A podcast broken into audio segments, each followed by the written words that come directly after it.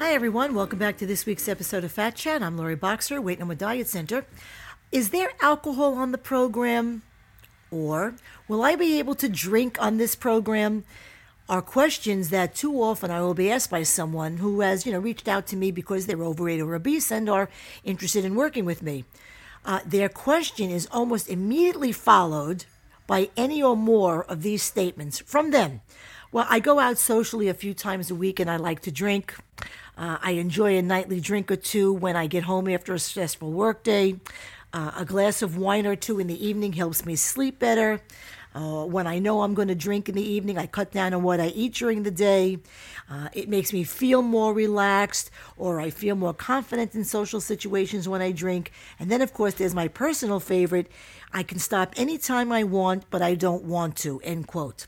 Now, when I hear these kinds of questions and statements in, in an initial conversation with someone who has reached out with an interest to work with me, I've got to set them straight right from the get go. First of all, I don't get paid to tell clients what they can't do. I'm not their mommy. I'm paid to teach the what, how much, and when to eat, to put a system in place for that purpose, to guide them through that process, and to provide the tools and resources to steer them towards that end and to hold them accountable all along their journey. And everyone knows that I don't believe in all or nothing. I emphasize repeatedly the importance of planning in advance to indulge every now and then. So, enjoying a social drink or two, or even three every now and then, is one thing. But even when it's every now and then, alcohol lowers inhibitions and can, and almost always does, lead to poor decision making in the heat of the moment, especially when it comes to food choices. So when alcohol is a regular occasion in one's life, so are the bad food choices. So I ask you, and I, will I'll say to them, I mean, do you really think that you can drink as much alcohol as you've been drinking to date that has contributed in a no small way to your being overweight and still lose weight and keep it off? I mean, sorry, folks, you know, but that dog just ain't to hunt.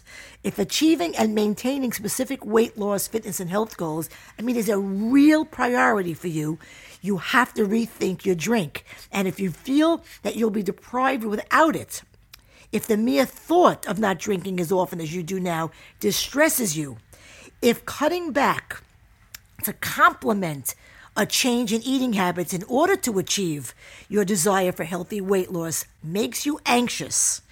Well, boys and girls, perhaps you're imbibing way more than you think or want to admit. And when the, when the fear of abstaining or cutting back on your alcohol is greater than the fear of what being perpetually overweight or obese will surely bring, you've got a problem whether it's a disordered eating problem or a problem with coping in social uh, situations or trying to fit in or keep up or an alcohol problem, you've got a problem. Now, I'm not a mental health professional by any stretch. I'm not an addiction treatment specialist by any means. And I'm not a recovery sponsor in any of the 12 step programs. And those are all very, very special people doing the Lord's work every day. But one thing I do know as alcoholism progresses, so does the denial.